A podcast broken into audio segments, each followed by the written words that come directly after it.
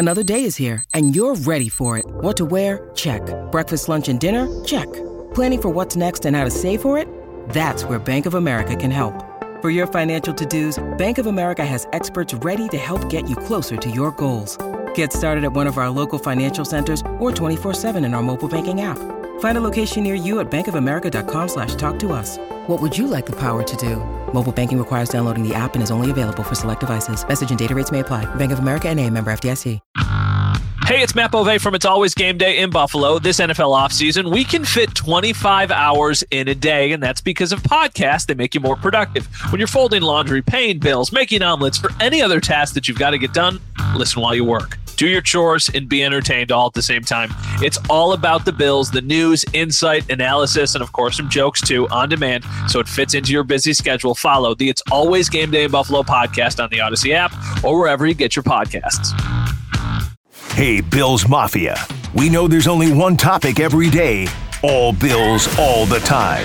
And now Matt Bove and Sal Capaccio are going really deep, talking Bills all year long because it's always game day in Buffalo. Well, it wasn't the ending a lot of people really expected or obviously really liked. if you're listening to this, I would think that is the case specifically. Always game day in Buffalo, Sal Capaccio, Matt Bove. Still the post mortem on a season that had so many high expectations. Super Bowl favorites just came crashing down all in one three hour period against the Cincinnati Bengals.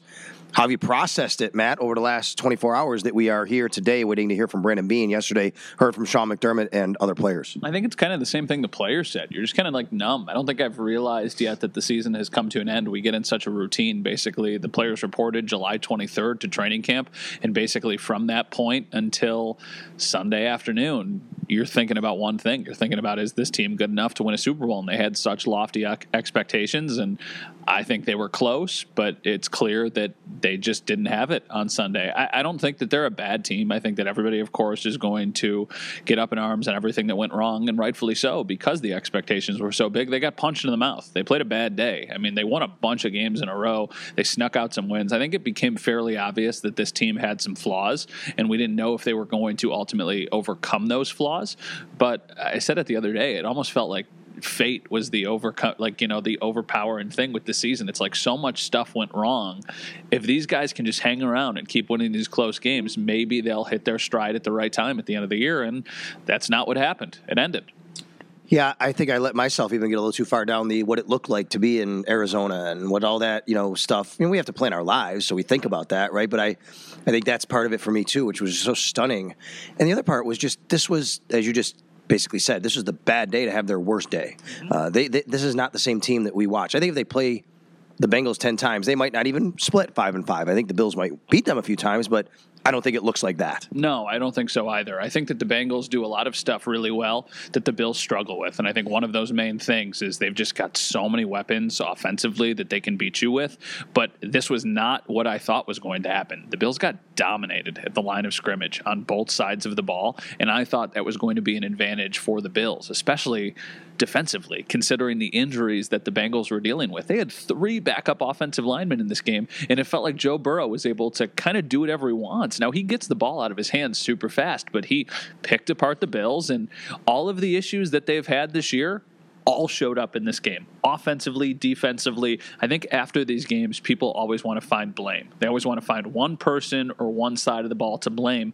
I think you can blame basically everybody here. I think everybody deserves some of the fault coaching, execution, it's it's all there. Whether it's head coach, offensive coordinator, defensive coordinator, I agree with that. One theme that came out of the Bills locker room from players on locker cleanout day was we heard multiple players say they just ran out of gas. And I think that you do have to have some space for the emotional toll. I don't think you can have it both ways where just a few weeks ago we're talking about everything this team's been through, how resilient they are, and oh my gosh, you have to overcome this. And then suddenly they lose and say, I don't want to hear an excuse. You can't do it that way. No, I don't think I don't love the run out of gas thing. I think that there might be excuse me, some validity to that, but I don't think that's the main reason they lost. I think that the Bengals are a better football team right now, and the Bills have some things that they need to improve upon as they move forward here if they're ultimately going to get over their hump. I, I think there was a little bit of luck involved, but I also think you can kind of make your own luck. So I, I, just think the Bills didn't have it on this day, and that's why they lost. I, I, don't really think it is running out of gas. I just think they, they lost to a better team. Well, interesting though. I, I do think there's something. Even Roger Saffold said, you know, they had even the coaches had to adjust the schedule. I do think there's something to everything they had to get through the last few weeks that he said we just needed a break. We needed to reset a little bit. And they never got a chance to do that. And I do think that compounded everything, that never got a full chance to catch their breath, reset everything, kind of prepare the right way. It's not an excuse, but I, I think even for me, you know, we travel, you know, going out there, and even for us, I think we're exhausted and run down. We're not pr- practicing to play a football game. I have a take that is a little bit tied with that. I think they would have been better suited for this playoff run if they would have lost a game sometimes towards the end of the season as just kind of a all right, these are the things we need to be better on. Maybe they aren't coming in as just such heavy favorites. Obviously, in the AFC, there were three teams, but it felt like they were able to keep getting away with it. And then maybe they got a little bit complacent. And that's one of the things that cost them. I think they could have had a little bit of a wake up call earlier in the year. I mean, they lost three games in the regular season. This is not a bad football team. It's a really, really good football team. It's just a really, really good football team that has a couple unbelievable players that kind of cover up some of the holes and the deficiencies that they have elsewhere three games they lost by a total of eight points. One of them goes their way. They're the number one seed. Even with everything that happened in Monday night in Cincinnati, they then have the winning percentage that they get the number one seed. They have that break. Maybe they don't have to kind of fight through, as, as Saffold said, you know, the mindset was get through the next couple of weeks, fight through it, and then maybe you get that break. But maybe that happens if they don't fumble against Minnesota or Josh doesn't have a bad day against the New York Jets. You can look at all these things throughout. Let's let's go back to Sunday specifically, though. Um, biggest issue you saw on offense, philosophical, execution, whatever it was? What was the biggest issue for this team to only score 10 points? I think that nothing seemed, it feels like it's an umbrella thing to say, but nothing felt easy every time they needed to move the ball, it felt like they had to make these big monumental plays or they had to just have a perfect play from Allen or a perfect catch or whatever it was. It just didn't feel like they had any rhythm. And then I guess specifically kind of on the field, it was the play of the line. The offensive line just felt like they were being held together with scotch tape and glue. And I think there are some nice players on the offensive line, but it was not even close to their best day against a really strong Bengals defensive line. And I think we've seen this the last couple weeks. I know that the Dolphins played with desperation and they were able to blitz Josh more than a lot of teams do. And that's why he got sacked seven times. But I thought they might be able to figure it out a little bit more, and, and they didn't. On the defensive side, they had, and I guess I should touch on the offense. I think one of the things that was clearly part of the issue. Look at what the Bengals did to dump the ball down, to get guys just the ball off the line of scrimmage. It seemed like the Bills still had a let's attack down the field mentality, which is fine, but I don't think this game called for it. I think this game called for it because of what you said, maybe a little bit more getting the underneath stuff and finding easy easy passes to keep the chains moving. It seemed like right away it was third and two, let's throw it deep. Third and four, let's throw it for 10 yards. And those things weren't working. They were staying on schedule early, but they could never finish those to turn them into first downs. And I think maybe a few more easy plays. The Bengals on first down were getting huge chunks, what made it so much easier. They didn't even have a third down until their second drive, eight plays in. I know it almost felt like at the beginning of the game it was a role reversal of the Bills Patriots last year in the wild card, but the Bengals were the Bills and the Bills were the Patriots, and you're just sitting there and you're like, oh my goodness, I don't know how they're going to stop them. And I think I specifically said when they went down seven nothing and then they turned the ball over, I was like, well, it can't get any worse.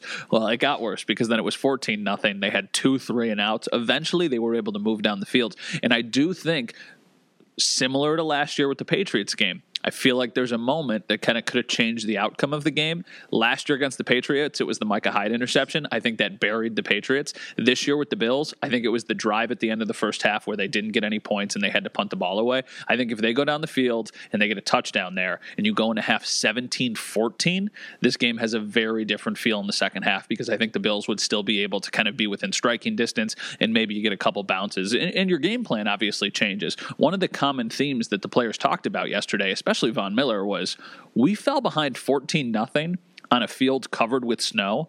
Like we're a fast paced, high powered offense. Like, but it's almost impossible for anybody to make up that big of a deficit given the struggles that they had. So it felt like they dug themselves too big of a hole and they were never even close to climbing out of it.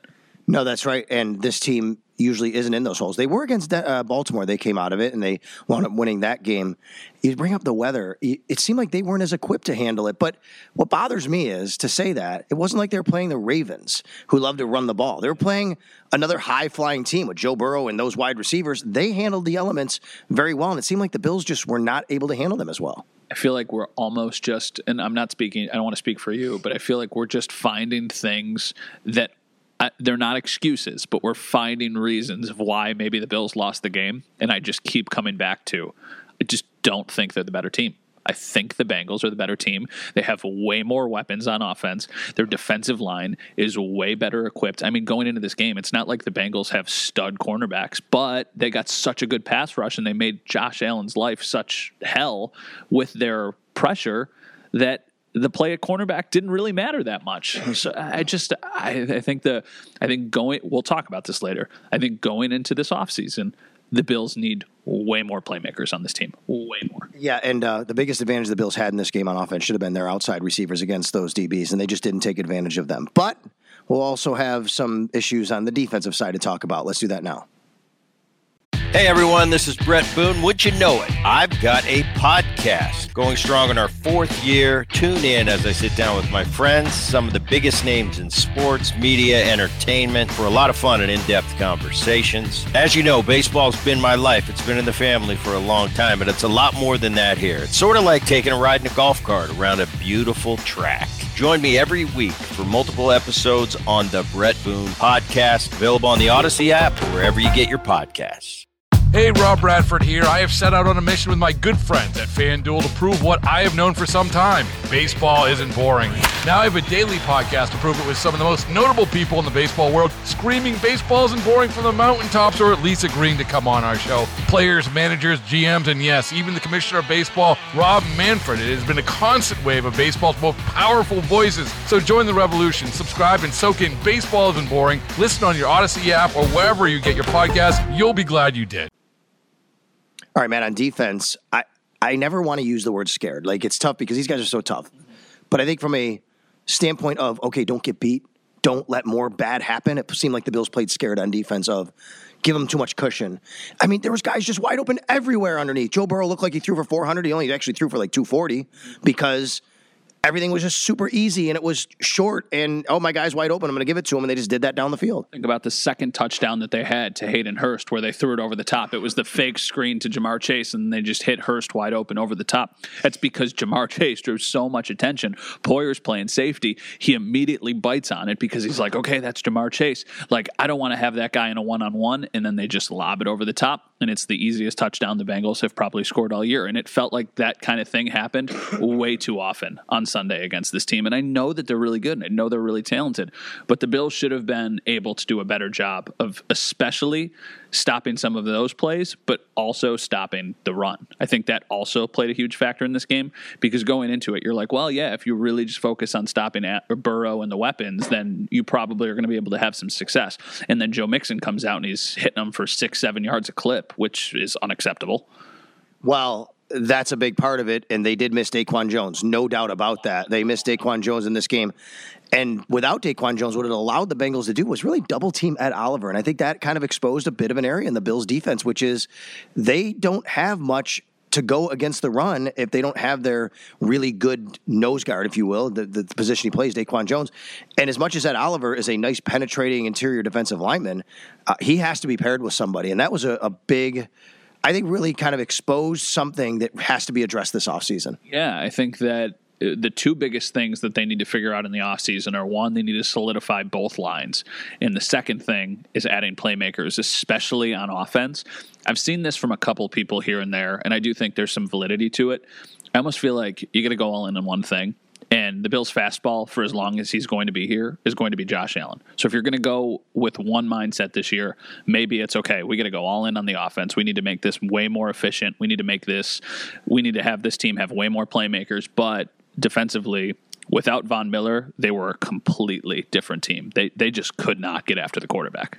Yeah, they've been searching for that for a long time, right? And what bothered me was obviously we know like all of the it's been said. I mean, all the resources they poured in the D line last few years, high draft picks, free agents, to not be able to disrupt in any way. Now, I'll say, honestly, Matt, if they had Von Miller, I don't know if he would have mattered in this game. No. The way that the Bengals were just getting rid of the ball, but at least he would have drawn attention. At least he would have had something there. But to get run on like that, this was a Bengals team that did not run the ball very well.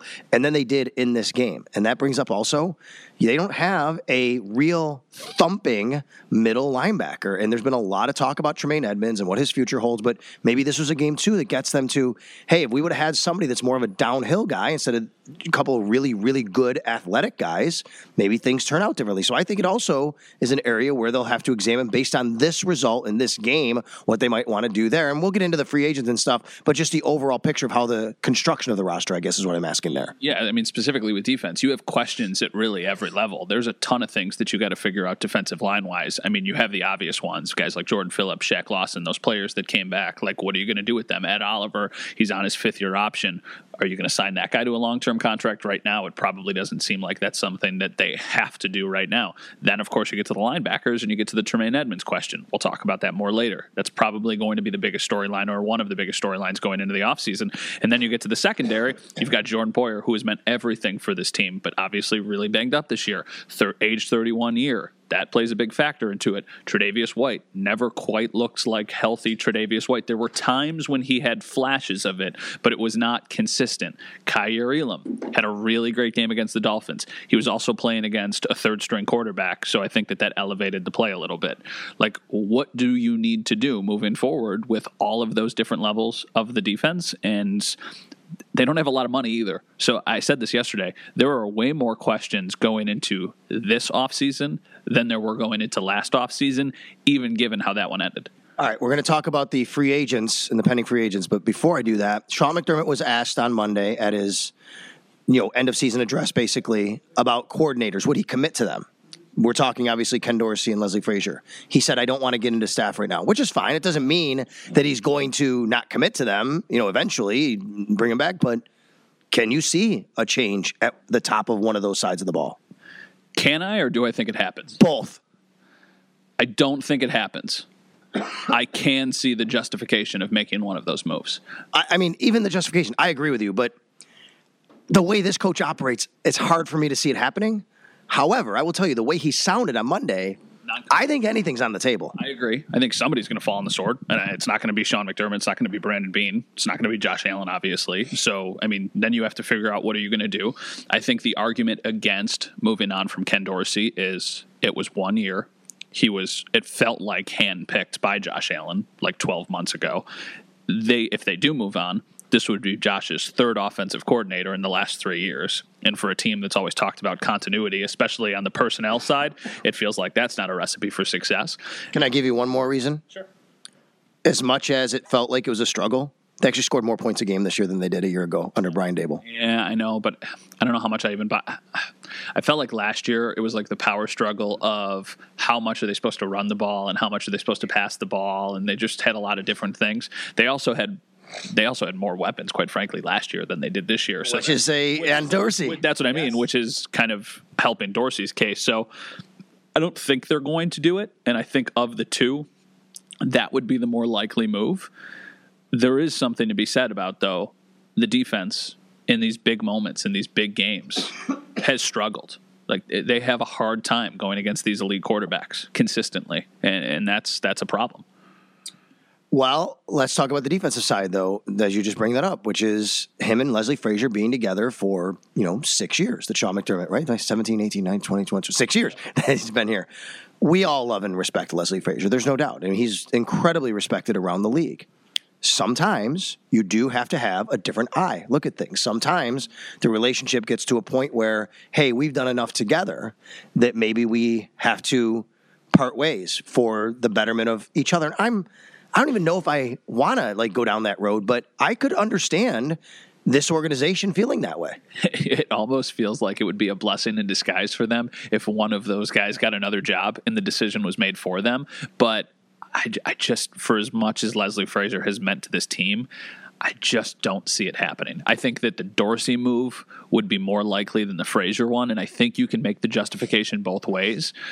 I just I don't get even though there was a non-committal answer from McDermott on Monday, I just don't get the sense that they're going to move from either one of those guys. I agree with you. And I'll also tell you, just from being around football and how it works through all levels – what is very important to football coaches and organizations is loyalty uh-huh. and fitting in and knowing your job and not trying to be you know somebody who's going to take over or look for your next job. And I think Sean McDermott has a group of people here on his coaching staff who are very loyal, who he believes in, who buy into him, and I don't think that should be discounted. We could all talk about the X's and O's of it, but that is an extreme important extremely important trait to have the loyalty and the buy-in of what you're doing within your building and not just looking for the next thing. And i think sean mcdermott has that set right now which would surprise me if he does do that. All right well let me ask you the follow-up then. If they were going to move one of them if they were going to part ways who is it more likely that they part ways with? At this point i'm going to go against you, and I'm going to say I think it would be Leslie Frazier. Okay. I think after six years, you could say, look, he's amazing. He's done a great job, and it would almost be though. I don't. I don't even think it'd be a firing. It'd be almost a like mutual hey, you know, this is better for all of us. Because I listened to Josh Allen yesterday when he spoke, and they said, "How much room can you can you grow?" And he said, "A ton." But he goes, "I love him. He's great," and just spoke so glowingly about him. And I think that that would even be if Sean McDermott let go of Ken Dorsey, it would almost be an own self indictment on, well, we did this for one year and it was wrong and I shouldn't have done that. And he would probably want to give it another year to grow. It also looks bad on Josh because a lot of it was said that Josh was very involved in the decision to ultimately hire Ken Dorsey. I, I am not suggesting this at all. Please don't take it this way. But you remember how much flack Eichel took because the general manager and the coaching thing, where it just continued to be like, okay, like who's Jack going to fire now? And that's obviously not really what happened. But I don't think that they really want to go down the rabbit hole of like, I think that Josh Allen's opinion here really matters, probably more than anybody that isn't Sean McDermott and Brandon Beane. But he should not have final say on any of those things. And I do think that he probably wants to, you know, give this another go with somebody who I think he has a really good relationship with. And everybody always wants to try and immediately jump to, like, okay, this is the easy solution to make. But it was the guy's first year. It was first year. Think about any job in the world. You learn a lot as you move on, like a lot, a lot. And this was his first year calling plays. Yeah, he's been in the league for a long time as a player, as a quarterback coach, all the different stuff. But I'm sure that's an art form in a way, and it takes a little while to get there.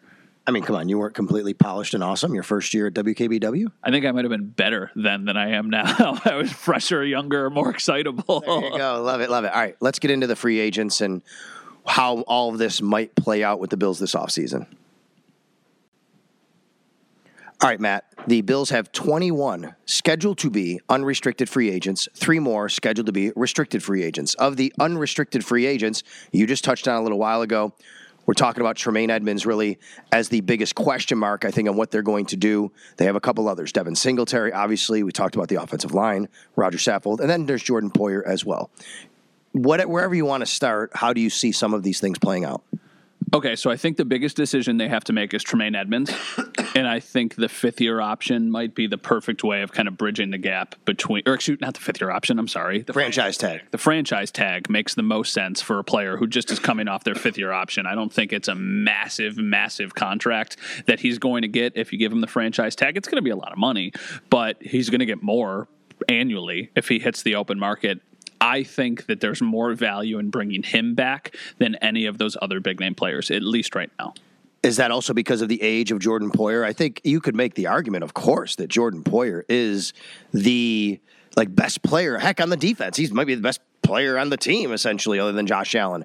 But at his age mm-hmm. and what he's going to command, age 32, the injuries, is that why you would shy more away from that? Or is it more just because you don't see it working out in some way financially? No, well, the financial part is definitely an aspect of it. Like, I think at this point in his career, Jordan Poyer is probably trying to get one more big contract. He's earned that because he has been such a good player for so many years since he got to Buffalo. But you have Tremaine Edmunds, who's 24 years old. You have Matt Milano, who's still young. You can keep those guys together, let them continue to grow. And I mean, Sean said it the other day. Like, this has been Tremaine Edmunds' best year. And I think it's fairly obvious. He's such a polarizing player that I feel like he always takes the brunt of the criticism because of the splash plays that he doesn't make, or maybe some of the times that he over pursues or he misses a tackle. But I do think he is a valuable asset to this team. So I think as you're still in this very clear Super Bowl window, you give him a franchise tag, you figure out the rest of it, and then then you can really have the conversation next year of like, is this somebody we're willing to give a five, six, seven year contract to?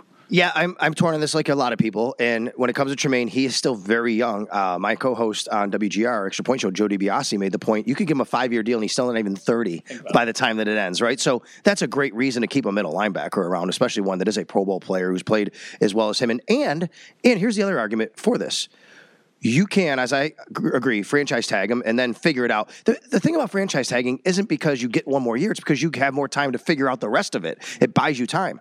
But then you can actually say, okay, let's do the five year deal, spread all that money out. That's why you might want to do that. Although I am also going to tell you, watching Sunday's game tells me maybe they do need a little more physical presence in there. Maybe as good as Tremaine Edmunds can be, maybe him and Matt Milano aren't the best pairing because they both kind of have a little bit of the same skill set. That's fair. But then what are you going to do? Because in order to get somebody who's immediately going to step into that role, like, uh, it's not Terrel Bernard. I don't think it's Tyrel Dodson. I don't think it's anybody currently on the team. So then you're talking about spending big money for a potential free agent replacement or you're drafting somebody probably with a pretty high pick. And I think this team has other needs that might be more valuable. And if you just keep them around for at least one more year, then you can allocate those resources to other players who you think can kind of push you over the edge. Right now, I am not sitting here on Tuesday afternoon after they lost to the Bengals saying the Bills lost this game because they're linebackers. I'm sitting here saying the Bills lost this game because they got dominated the line of scrimmage and they don't have nearly enough playmakers on offense. So take your resources and use it for those kind of players and just keep him around because I do think that he is a valuable person. And on Poyer, from me, you go back to the to training camp. It's just always been trending towards this was never going to work out for some reason. It always seemed like this just wasn't going to happen. From you know even Drew Rosenhaus being at camp and people thought, oh, maybe something's going to be signed. There was never any indication of that. And let's be honest here, it seems like his wife has kind of been putting out stuff that maybe they'd like to live somewhere else based on how they live their life and their beliefs and things like that. For whatever you want to call that, good or bad, or agree or disagree, it's always seemed like this has been some sort of separation in the making. However, I could see a scenario where they get into a room and say, "Let's do it one more time. Let's let's let's do a one year deal and try and win this thing together." Let's read the tea leaves a little bit further. We talked to Micah Hyde. We did not talk to Jordan Poyer after the season ended. And when Micah Hyde said, "I felt like I let Jordan down," to me that wasn't just about this year. It was about also getting a contract because he felt like if the two of them were out there doing their thing together, maybe Jordan's play would have been elevated even more than it was this year, and maybe he would have ultimately earned that extra contract. I mean, you say they went back, they gave him some more money, just kind of like a good faith, like we appreciate your value, but it was never to the level that Jordan Poyer thinks he deserves to be paid. I just eventually you are going to have to part ways with some of your good players. It's just going to happen. Josh Allen's contract skyrockets this year. You need to be able to make that work somehow. And that probably means moving on from a safety who is on the wrong side of 30. This is not an indictment on Jordan Poyer as a player at all. If Jordan Poyer could be back here next year financially and they can make it work, I think everybody would agree that that's the right decision. I just don't know how you make it work financially, even if you say one year. What does a one year deal for Jordan Poyer look like? Uh, what What do you think the number is? I don't even know. It'd have to be north of ten at least. And, and I don't know if they're willing to pay somebody ten million dollars at that age. Well, the other one, I guess, that gets thrown around, I don't think either of us would disagree that if they lost Devin Singletary, it's not a big loss, but it is a guy that they're going to have to try and figure out. James Cook uh, proved that he could be equipped to maybe handling those duties, but this team also does not like to have a true workhorse number one running back. So either way, they're going to have to find something to supplement. Okay, so the Devin Singletary one is interesting for me because I think it's dumb to pay a running back pretty much ever but I also don't know what is the market for Devin Singletary. So I don't think that there's going to be a team out there that is throwing money at Devin Singletary that the Bills are like, that is ridiculously unreasonable. So if there's not a ton of interest out there for him, then I could see a scenario where the Bills are just like, yeah, that's like kind of close to what we would pay for another guy anyway, or it's a little bit more. And then we'll just keep him, Cook, and Hines going forward. I, I love it. That's why you're smart. I agree with 100%. And I'll even throw more about this this running back free agent class is loaded. loaded. So they're all going to get paid, and that's not going to leave much for a guy like Devin. The only way you don't do it, even if the money isn't substantial, is if you are ready to hand the keys over to James Cook. And I think there were times when James Cook looked looked good this year but I don't think he blew me away with anything that he did where you're like, okay, that is the feature back moving forward. And it's not like he was utilized in the passing game nearly as much as anybody thought he would be. Same thing with Nyheim Hines. So you've already kind of got a lot of resources there with Hines and with Cook. So it really does depend on the number with Singletary. Like, what is the number you would feel confident paying Singletary? Four to five. I was five. going to say four. I was going to say if you get them for four million dollars for a couple of years, you're You might be able to. and you might be able to. You're probably like, okay, we could do that for a couple of years because it also it does matter. Like Devin Singletary is a glue guy. Devin Singletary is not a talkative person. He's not you know loud, obnoxious like some of the other people who are always talking about in the media. But they love him in that room. So that's why if you can get him for what you think is a pretty fair market value, then maybe you bring him back. Speaking of loud, but not obnoxious, Shaq Lawson is also going to be a free agent. He said he was at a stop where he was told to be seen, not heard. In Buffalo, that's not the case. He can be himself. He's told he's encouraged to have his personality show. And because of that, he said he loves being here and he feels he had his best year and he's both physically and mentally in a good spot. Guy like him and Jordan Phillips. Jordan Phillips playing with a torn rotator cuff. I don't think either of them will cost a lot of money either. People look at it and say, well, I'm going to have to let those guys walk. You can get those guys back for decent salaries. No, I think you can get those guys back for decent salaries. That is, if you want to have them back. And I think they would for both of those guys because it's more of like a depth role thing. And I think they should probably realize that at this point in their careers, that's what it's going to be. And I feel like, given the comments that we heard from especially Shaq Lawson yesterday, he, if the money's close, he's probably going to stick around. Like if the Bills give him an offer, they'll probably want to have him back. Which brings us to the other guy who you're pointing at right now, Roger Saffold. Like Roger Saffold said yesterday, excuse me, he wants to stay in Buffalo and he's not looking to get some massive contract. I, don't know if they would be interested in him bringing him back. I think they love him as a guy and they love him as a teammate, but the play did not live up to the contract this year. I think there's a realistic way of looking at the offensive line. I think that there's two or three guys who are pretty safe bets that they'll be starters again next year. But I think right tackle and left guard are the big questions there of like what are you going to do moving forward and i and i could see this team spending big time resources or big time money on trying to figure those things out Cole Beasley said he'd like to play one more year. are You interested?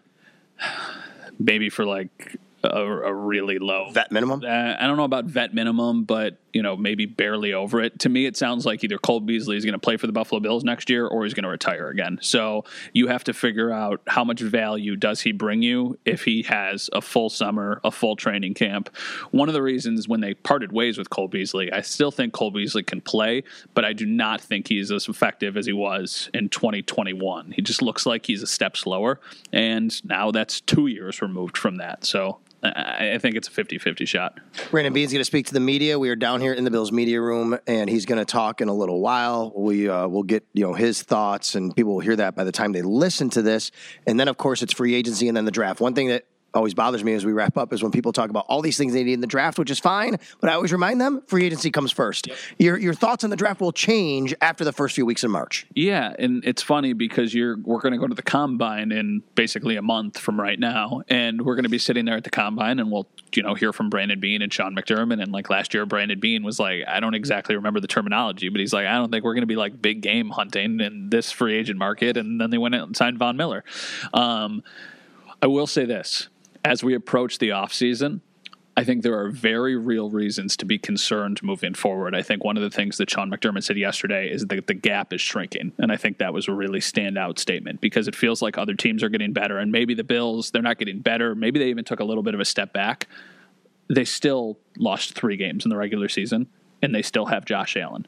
They're going to be in this window for a while. It's now just about surrounding them with the right people, the right talent. If they don't go into the offseason and, you know, do a million things and sign all these high profile people, that does not mean that it was a failure of an offseason. They just have to make sure they make a couple right, smart financial decisions. Josh will be in year number six next year. It's amazing to think about. Yeah. I, I, listen, it was not his best game. It wasn't anybody's best game. I'm not putting the blame for that game on Josh Allen like at all. Like I think that's really far down the list if you want to get to that point. I think there are three quarterbacks right now who are in their own tier. Patrick Mahomes, Joe Burrow, Josh Allen. Everybody's going to rate those guys differently, however you want, whatever. The Bills got one of them. They're always going to have a chance as long as they do have one of them. And also, by the way, like he downplayed it. He was playing really Yes, hard for agreed. a lot of this year. And he is not like, okay, let's go and have, you know, this pity party about me. He probably should not have been playing with the UCL injury. He's also been dealing with an ankle injury for a while. The mobility was not really there these last couple weeks. He said he had to change his throwing motion essentially. Yeah, he said his mechanics changed, and he said his, it didn't feel like it was normal until two weeks ago, and it is pretty substantial. You look at kind of the production pre-injury and post-injury, and it paints two very different pictures. And I am not saying that some of those bad decisions are because of the injury, but I, I do think there is a little bit there. All right, Matt. Well, we're going to hear from Brandon Beane, and then you and I will discuss more of the offseason. You ready for a little break? You ready to get some sleep? You ready to get some re- relaxation? Yeah, it, it does feel. This is weird to say. It feels like a little bit of like weight off of your shoulders because you have been going so far or for so long. I wish we were still going for a couple more weeks, for three more weeks, quite frankly. But this is just the way it is. So uh, let's start talking about the Sabres. Oh, yeah. Well, they got a lot to talk about as well.